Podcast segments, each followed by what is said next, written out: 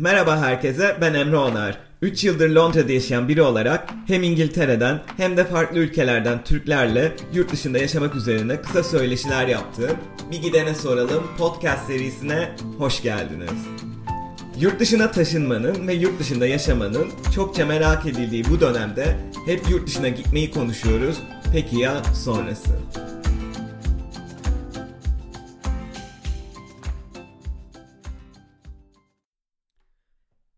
Kitap okudum, hayatım değişti diye klişe bir laf vardır ya. Şu anda onun canlı örneği karşımda oturuyor. Ece ortaokulda okuduğu Gülten Dayıoğlu kitabındaki okulu kafasına takıyor, araştırıyor, ailesinden gizli başvuruyor ve şimdi 10 yıldır İngiltere'de yaşayan ve artık burada çalışan biri olarak karşımda. Bu bölümdeki konuğum Ece Kepekçi. Kendisi United World College'da okuduktan sonra Londra'da üniversite eğitimine UCL'de devam ediyor. LSE'de yüksek lisans yapıyor ve bir senedir de EBRD yani Avrupa İmar ve Kalkınma Bankası'nda çalışıyor. Merhaba Ece, hoş geldin. Merhaba. Bir kitap okudun ve hayatın değişti diyebilir miyiz? Bu hikayen bana inanılmaz ilginç geliyor. Kesin şu anda bunu dinleyenler de hayran kalacaktır. Bu okulu öğrenme ve başvurma olayı nasıl gelişti? Biraz anlatabilir misin? Tabii, seve seve. Öncelikle en başından başlayalım. 1994 yılında Mersin'de doğdum.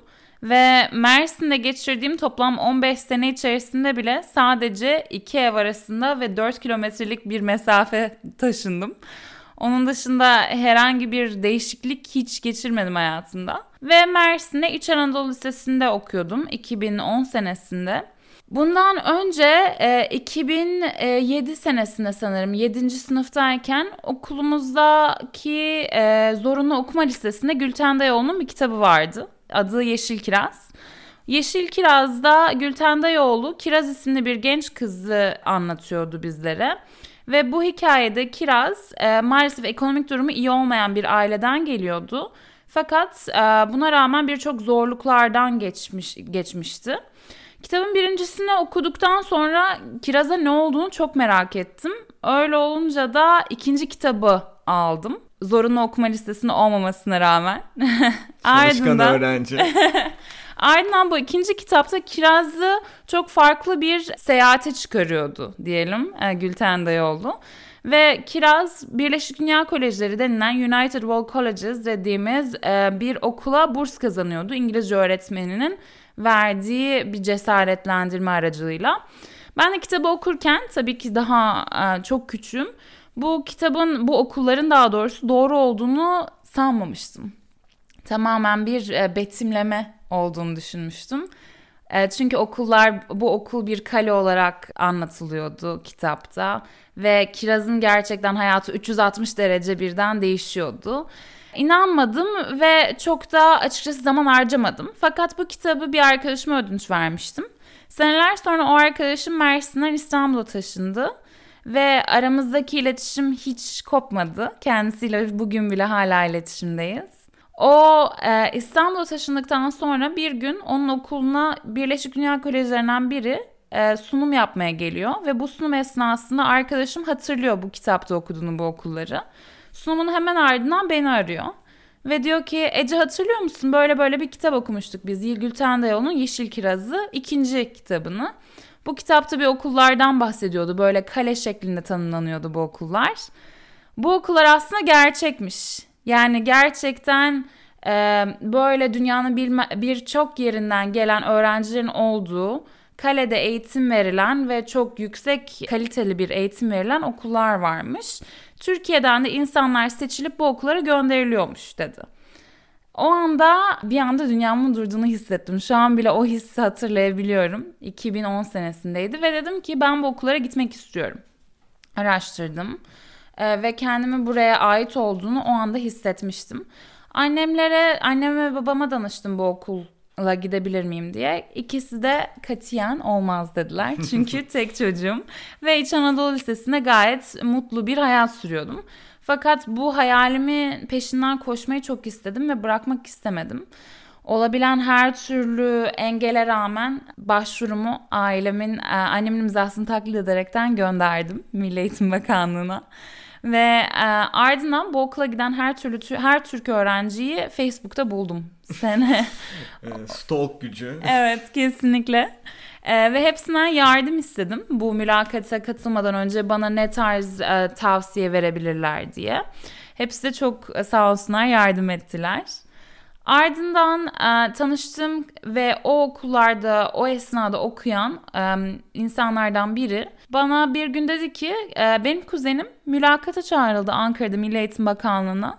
Sana hala haber gelmedi mi? Ben o esnada o okullara gitmek gitme düşüncesiyle o düşüncesine o kadar aşıktım ki bir anda yıkıldım. Ve e, nasıl olur beni nasıl mülakata çağırmazlar diye çok üzüldüm.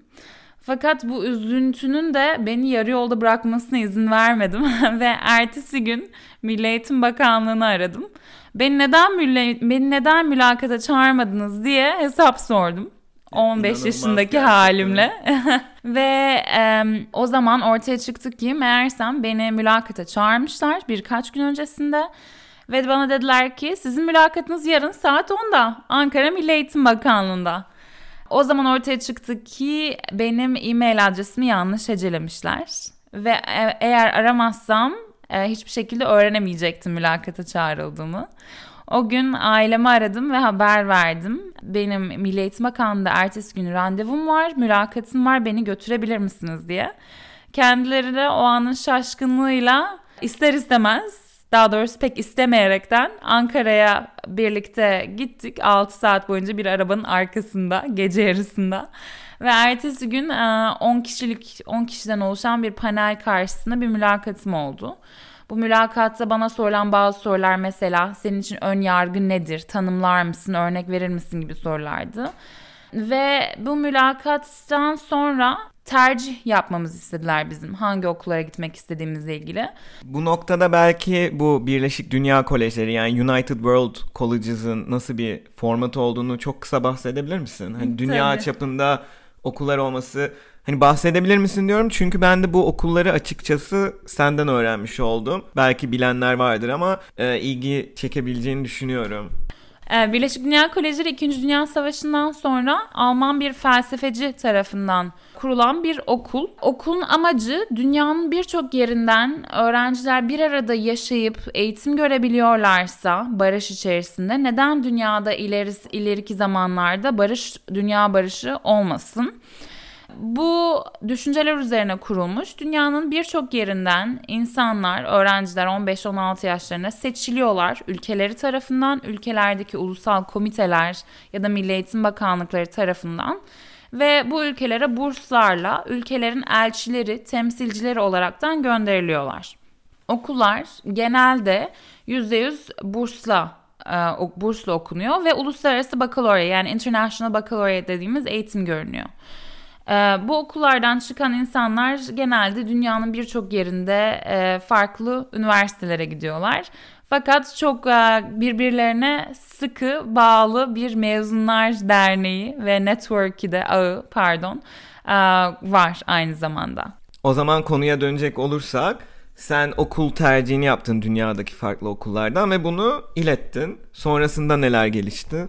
Evet dünyada sanırım şu an bildiğim kadarıyla 15 ya da belki 16 tane Birleşik Dünya Koleji var. Birçok ülkede var bu.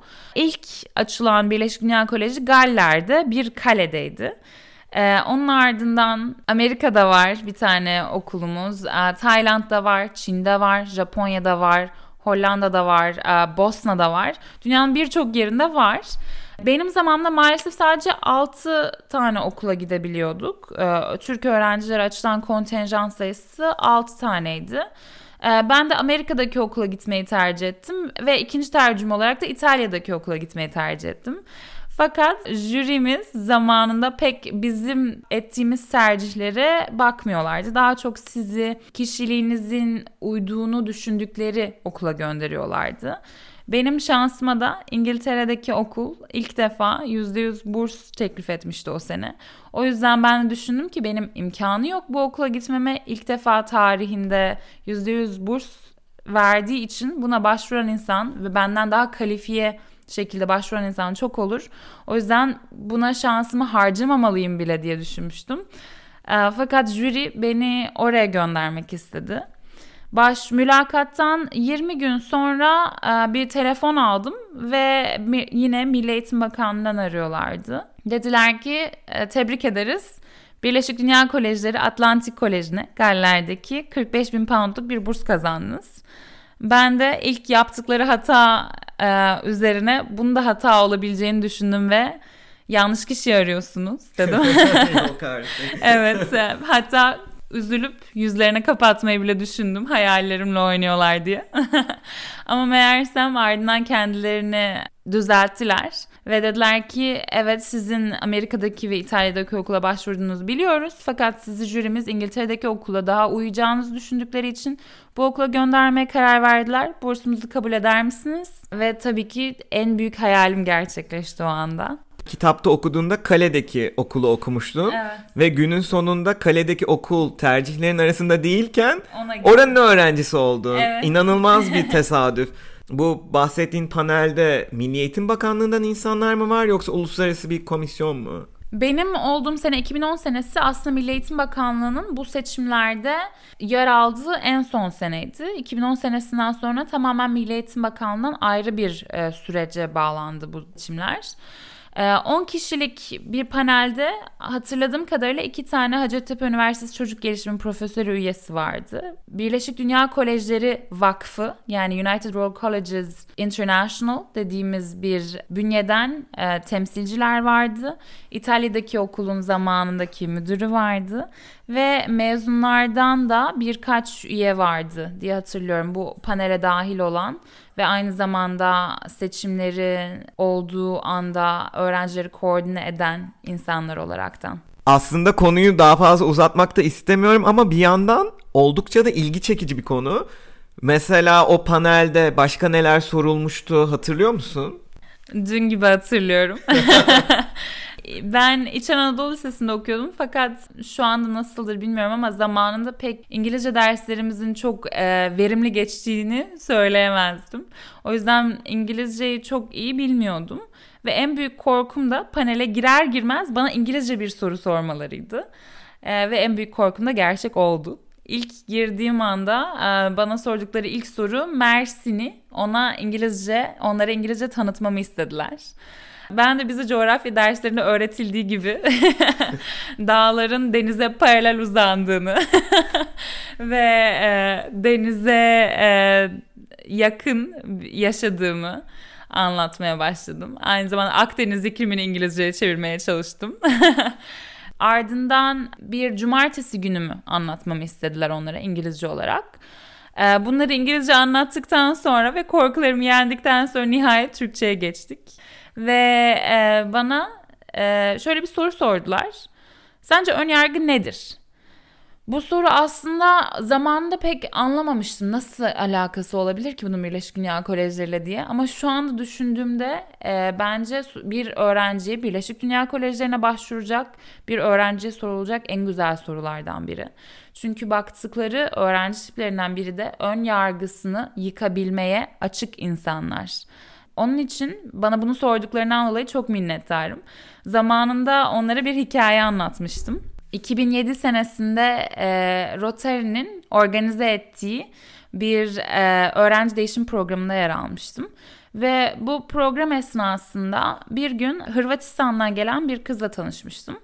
Ve e, genelde insanlarla tanıştığımızda merhaba benim adım Ece ve ben buradan geliyorum ve ben Türkiye'den geliyorum diye başlardık konuşmaya. Onlar da kendilerini aynı şekilde isimleri neyse ve nereden geliyorlarsa öyle tanıtırlardı. Ve bu tanıştığım kız ismini söyledi. Hırvatistan'dan geldiğini söyledi. Ben de aynen e, benim adım Ece ve ben Türkiye'den geliyorum diye yanıtladım. Bu yanıtımın üzerine hemen bana bütün Türkler teröristtir diye bir cevap verdi. Gerçekten mi? Evet. Ben Aa. de çok şaşırmıştım ve zamanında ona neden bu söylediği şeyin aslında doğru olmadığını ve tamamen bir genelleme olduğunu, ön yargılara bağlı olarak yaptığı bir genelleme olduğunu açıklamıştım. Jüriye de aynen e, bu şekilde anlattım. Ve bu anda en önemli olan şeylerden birinin e, karşılık vermek değil ve aslında soğukkanlı olarak açıklamak, düzgün bir şekilde açıklamak olduğunu söylemiştim. Bunun ardından bayağı bir özgüvenle mülakattan çıkmıştım. Ve büyük ihtimalle sanırım ben bu bursu aldım ama nereye aldım bilemiyorum diye sormuştum. Çünkü aynı zamanda bana e, girmeden önce Amerika'daki okulla ilgili birkaç soru sormuşlardı. O zaman düşünmüştüm ki herhalde beni Amerika'ya yolluyorlar. Ardından 20 gün sonra bir telefon görüşmesi ve kendimi Galler'de buldum. Aslında bu cesur kararınla kendi kendine başvuruyu gerçekleştirerek kendi geleceğini de daha kaç 15 yaşında kendin evet. çizmişsin. Gerçekten hayranlık duyduğum bir hikaye. İngilizcenin çok az olduğunu söylüyorsun. Oraya gittiğinde tamamen uluslararası öğrenciler anladığım kadarıyla evet. tek Türk öğrenci sendin. Evet benim gittiğim senede e, tek Türk öğrenci bendim ve genelde öyle oluyor. Her sene bir Türk öğrenci gönderiliyor. Dört kişilik e, odalarda kalıyorduk ve hatırladığım en komik e, hikayelerimden biri de şuydu.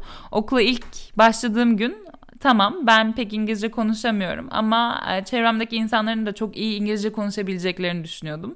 Fakat öğrenci odama ilk girdiğimde o dört kişilik odama fark ettim ki açıkçası hiçbirimiz doğru düzgün İngilizce konuşamıyoruz. Bu paylaştığım dört kişilik odada bir e, Taylandlı bir kız vardı. E, bir tane Nijeryalı bir arkadaşım vardı. Bir de aslen Haitili olup İtalyan bir aile tarafından evlat edinilmiş bir arkadaşım vardı. Birlikte e, İngilizcenin kaşını gözünü yararaktan iki sene birlikte geçirdik. Vay inanılmaz. Gerçekten her aşamasında daha da hayran kalıyorum. Zaten seçmen şapka gibi seçilip herhangi bir okula yerleştirilmeniz de çok acayip. Tıpkı Hogwarts gibi ortam. Şeyi sormak istiyorum peki. Herkes birer ülkeden mi geliyordu? Yani herkes ülkesinin temsilcisi gibi mi bir nevi? Bir de eğitim nasıldı? Normal okullara göre daha mı farklı bir eğitim var? O kaledeki yaşam nasıldı? Yani soru ardına soru geliyor aklıma. Evet Hogwarts e, benimsetmesini yapan tek insan sen değilsin. Aslında birçok e, defa okulumuza Çinli turistlerin gelip fotoğraf çektiği oluyordu. Hogwarts'a benzettikleri için. Eğitim e, uluslararası bakalorya programının ilk başlatıldığı okul bizim okuldu. O yüzden IB dediğimiz bu uluslararası bakalorya programına gerçekten çok önem veriyorlar. Ve bütün öğrenci yaşamı sadece eğitim değil, e, eğitim dışındaki e, sosyal yaşamda bu IB programı üzerine kurulmuş. Okul bittikten sonra topluma geri verme dediğimiz bir program yapıyorduk. Ben de bu program çerçevesinde ilk senemde can kurtaranlık yapmayı ter- tercih etmiştim. Mersin'in Akdeniz'in daha doğrusu sıcak Akdeniz'den çıkıp maalesef soğuk Atlantik okyanusunda can kurtaranlık yapan bir seviyede buldum kendimi bir anda. Tabii ki çok zor olmuştu. Ardından e, surf yapmak ve küçük çocuklara bu çevrede yaşayan Galler'de yüzme dersleri veriyordum okuldan sonra toplum hizmeti olaraktan. Her ülkeden sadece bir kişi olmuyor. Maalesef bu e, Türkiye için geçerli e, kontenjanlardan biri. E, mesela İsveç'ten 3-4 kişi oluyordu genelde. Çok ilginç bir şekilde Nijerya'dan bayağı gelenimiz oluyordu zamanında. Enteresan. Belki değişmiştir. Her sene değişiyordu maalesef öğrenciler ve e, kontenjan sayısı. Ama Türkiye'den genelde senelerdir sadece bir öğrenci gidebiliyor her sene. Umarım e, ileride yapacağımız seçimlere talep daha çok olursa umuyorum ki daha fazla öğrenci de gönderebiliriz. Peki lisede Galler bölgesinde kırsalın ortasında herhangi bir yerdeki bir okula gelmiş biri olarak o yaşta İçel Anadolu Lisesi'ni bırakıp burada bir okula başlamak nasıl bir deneyimdi? Yani kültür şokunu herhalde belli bir yaştan sonra Londra'ya gelenlerden ziyade sen yaşamışsındır diye düşünüyorum. O yaşta İngiltere'deki hayata dair şaşırdığın şeyler nelerdi? Ya da okuldaki eğitimde şaşırdığın şeyler neler olmuştu? O yaşta İç Anadolu Lisesi'nden çıkıp e, uluslararası bakalorya programını yapmak için uluslararası bir liseye e, geldiğimde ilk şaşırdığım şey öğrencilerin ne kadar kendi başlarına ve serbest bırakıldığı olmuştu.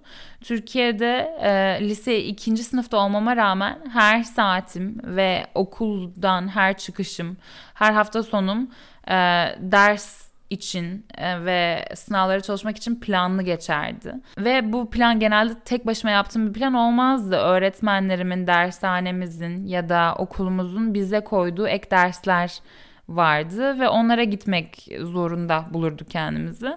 Fakat yatılı okula gelince ve daha çok e, asıl önemlisi olarak uluslararası bakalorya programına başlayınca ne kadar çok kendimize özgür bırakıldığımızı öğrendim. Bu iyi bir şey miydi? Açıkçası e, motive olmayan bir öğrenci için çok kötü bir e, sonuçlar verebilir. O yüzden öğrencinin kendine olan güveni ve disiplini uluslararası bakalorya programı bitirmesi için bence en önemli elementlerden biri. Bunu başlar başlamaz bunu fark etmiştim ben. 10 yıldır burada yaşayan biri olarak Türkiye ile ilişkin şu anda nasıl? Türkiye'ye karşı bakış açında zamanla bir değişim hissettin mi? Evet açıkçası Türkiye olan bakış açımın bu seneler içerisinde çok dalgalandığını ve çok farklı şekillere büründüğünü fark ettim. Özellikle son zamanlarda. Ee, Birleşik Dünya Koleji'ne ilk başladığımda o kadar ilginç bir e, çevredesiniz ki nereden geldiğiniz, hangi ülkeden olduğunuz, hangi e, dini e, inandığınız, hangi sexual orientasyonunuzun olduğu hiçbir şekilde önemli değil. Tamamen ütopik bir e, çevreden bahsediyoruz. Onun için kendimi bir Türk olarak görmedim açıkçası. Yani kendimi Türk olmayarak da görmedim. Kendimi sadece bir Türk olarak değil bir dünya vatandaşı olarak görmeye başladım Birleşik Dünya Kolejlerine başladığımda. Çünkü e, bize e, bizim inanmamızı istedikleri ve bizim görmemizi, bizim bakmamızı istedikleri lens buydu.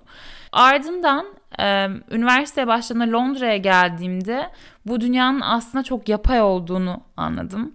Ve o zamanlar İngiltere'de e, çoğalmaya başlayan e, ırkçılığın da verdiği bir etkiden dolayı kendimi tekrardan bu milliyet milliyetlerin olduğu bakış açısına doğru yöneldiğimi fark ettim daha çok e, Türk arkadaşlarım olmaya başladı Londra'ya taşınınca. Tabii ki maalesef lisedeyken sadece benimle birlikte benden bir üst dönemde olan Türk bir insan, sadece bir insan vardı. Ardından son zamanlarda çalışmaya da başlayınca artık öğrenci hayatından çıkınca yaşam kalitesinin ne kadar önemli bir şey olduğunu anladım. Ve Türkiye'de aslında bunun ne kadar daha yüksek olduğunu, İngiltere'den daha yüksek olabileceğini anlayınca Türkiye'ye bakış açım tamamen değişti. Ve aman Allah'ım biz gerçekten cennette yaşıyoruz kafalarına bağladım. Normalde buraya ilk geldiğim bakış açısından e, çok çok daha farklıydı. Yani tamamen bir ben sadece Türk değilim ben bir dünya insanıyım. Ardından İngilizler başka bütün milliyetlerden nefret ediyorlar. Türk olduğumu kimseye çaktırmamalıyım. Onun ardından aslında Türklük harika bir şey. Biz gerçekten cennetten geliyoruz kafasına bağladım ve şu anda gerçekten tamamen bu dalgalanma açısından devam ediyorum. Seni çok iyi anlıyorum. Ve şeye inanamıyorum ya 10 yıldır aslında yaşayan biri olarak şu anda bunları diyor olmam beni çok şaşırttı. Peki ileride o zaman bir gün Türkiye'ye geri dönmeyi, yerleşmeyi düşünüyor musun? Türkiye'ye geri dönmeyi tabii ki isterim. Ee, mümkün olur mu bilemiyorum. Bu podcast'ın başında bahsettiğimiz gibi İngiltere'ye gelmek benim seçimim bile değildi. Fakat bir anda kendimi burada buluverdim. O yüzden bundan birkaç yıl sonra kendimi nerede bulabilirim hiçbir fikrim yok. Türkiye'ye dönmek isterim. Burada burada kalmaya da karşı değilim açıkçası. Gerçekten annelerimizin, babalarımızın dediği gibi hayırlısı neyse o olsun diyorum. 10 yıldır burada yaşadıktan sonra dünya vatandaşı olarak büyütülüp böyle diyorsan o zaman aramızda bazen konuştuğumuz bu Türkiye'ye dönmek, burada kalmak vesaire ikilemlerine benim için yeni bir boyut kazandırdın. Türkiye'ye dair özlediğin bir şeyler var mı? Varsa neler? Tabii ki çok şey var. İçli köfteler, su börekleri sayardım ama bence en önemli olan şeylerden biri Türkiye'deki hayatın rahatlığı ve e, servis hizmetinin iyiliği. Özellikle mesela İngiltere'de yaşadığımız en e, damar noktalardan biri. bir yerde bir gece içerisinde dışarı çıkabilmek için tamamen bir yarıştan geçiyoruz arkadaşlarımızla. Mutlaka saat 10'dan önce eğer bir gece kulübüne ya da bir bara gideceksek orada olmalıyız, sıraya girmeliyiz. Şu saatte terk edip taksiye binip başka bir lokasyona gideceksek oraya gidiyor olmalıyız. Sürekli bir e, telaş içerisindeyiz. Fakat Türkiye'ye gittiğimde hiç böyle hissetmiyorum kendimi. Birçok yer gecenin ilerleyen vakitlerine kadar açık.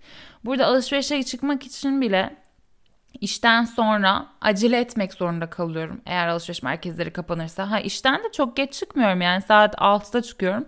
Fakat acele etmek zorunda kalıyorum çünkü e, bütün alışveriş merkezleri Londra'nın yani İngiltere'nin başkentinin en işlek caddesinin üzerinde bile saat 8'de maalesef kapanıyor. Türkiye'de en rahat şeylerden biri her şeyin sürekli İngiltere'ye kıyasla daha çok açık olması, daha çok servise e, uygun olması diyelim. En basiti adım başı kuaförün manikürcünün olması. Çok basit bir cevap oldu maalesef ama. Yok ya. Ee, gibi şeyler yani tabii ki yemeğini, havasını, suyunu özlüyorum. Ee, o ayrı. Fakat daha çok Türkiye'deki yaşamın kolaylığını özlüyorum. Fakat e, bu esnada da söylemeliyim ki ben hiç İstanbul'da yaşamadım. Sadece Mersin'de yaşadığım 15 seneden yola çıkaraktan söylüyorum bunu. Onun için eğer tabii belki de İstanbul'da yaşasaydım e, bunları söylüyor olmazdım. Onu da belirtmek isterim. Son olarak bize biraz şu anki işinden de bahsedebilir misin? Aslında e, Avrupa İmar ve Kalkınma Bankası yani EBRD uluslararası bir şirket olarak geçiyor. Yine ilginç bir şey bulmuşsun kendine Ece.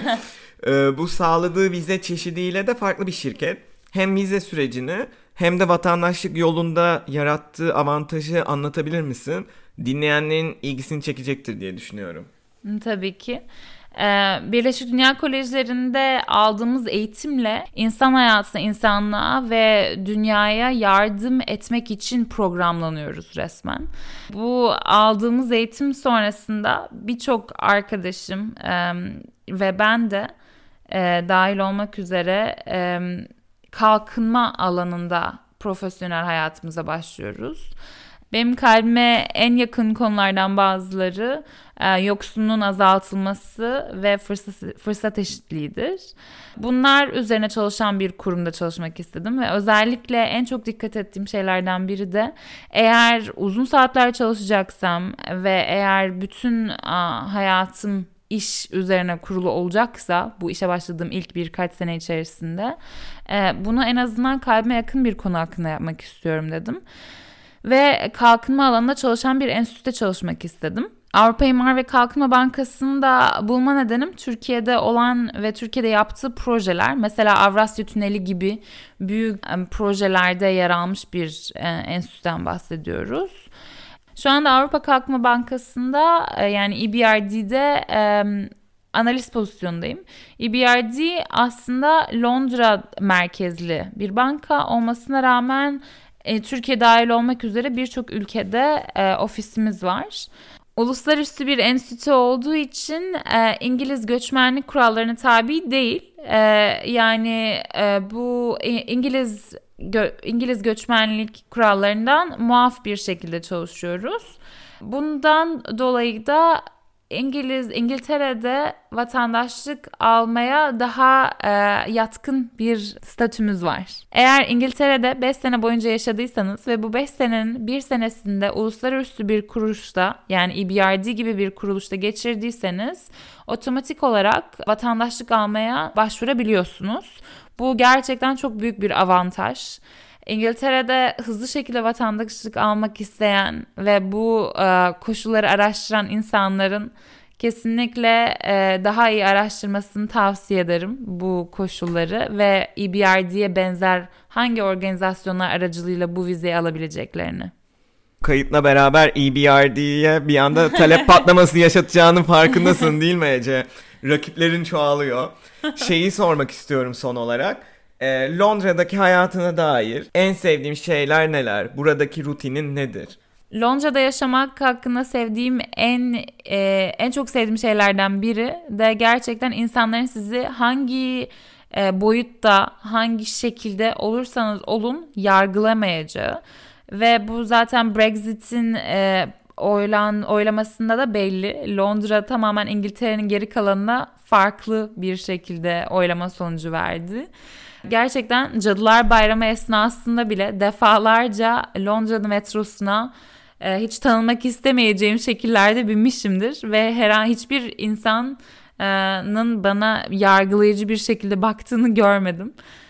Londra'da onun dışında vazgeçilmezlerimden biri e, birçok çeşitteki spor stüdyolarının olması. Hangi aktiviteyi arıyorsanız o aktiviteyi size verebilen e, bir spor stüdyosu bulmak mümkün. Bunlardan en ilginci geçtiğimiz haftalarda bulldogların ve daha çok um, bebek bulldogların olduğu bir yoga stüdyosuna bile saldım. Önümüzdeki ay içerisinde bulldog puppy yoga dediğimiz bir etkinliğe gideceğim ve gerçekten çok heyecanlıyım. Bunu nasıl buldun çok merak ediyorum. Londra her seferinde sizi şaşırtabilir gerçekten. Her şey denedim dediğiniz anda hiç denemediğiniz ve hiç duymadığınız, hiç aklınıza gelmeyecek bir etkinlikle karşınıza çıkabilir. Çok güzel bağladın. Belki de aslında Londra'da yaşamaya devam etmemizin kilit noktalarından biri de budur değil evet, mi? Evet kesinlikle. Ece katıldığın için bugün çok teşekkür ediyorum. Hikayen hem şaşırtıcı hem tüyler ürpertirici yani bir kitap okuyup ortaokulda şu an 10 yıldır bu ülkede yaşıyor olmam. Bunu sanırım 3-4 kere daha tekrarlayabilirim. Tekrardan teşekkürler hikayeni paylaştığın için. Birçok kişiye kesinlikle ilham verici olacağını düşünüyorum. Ben teşekkür ederim hikayemi paylaşmama aracı olduğun için ve beni konuk ettiğin için bu özel programına. Ya çok teşekkürler. Görüşmek üzere. Dinlediğiniz için çok teşekkürler. Farklı alanlardaki insanların hikayelerini dinlemek için takipte kalmaya devam edin. Ayrıca Instagram ve Twitter'da Bir Gidene Soralım hesaplarını da takip edebilirsiniz. Hoşçakalın.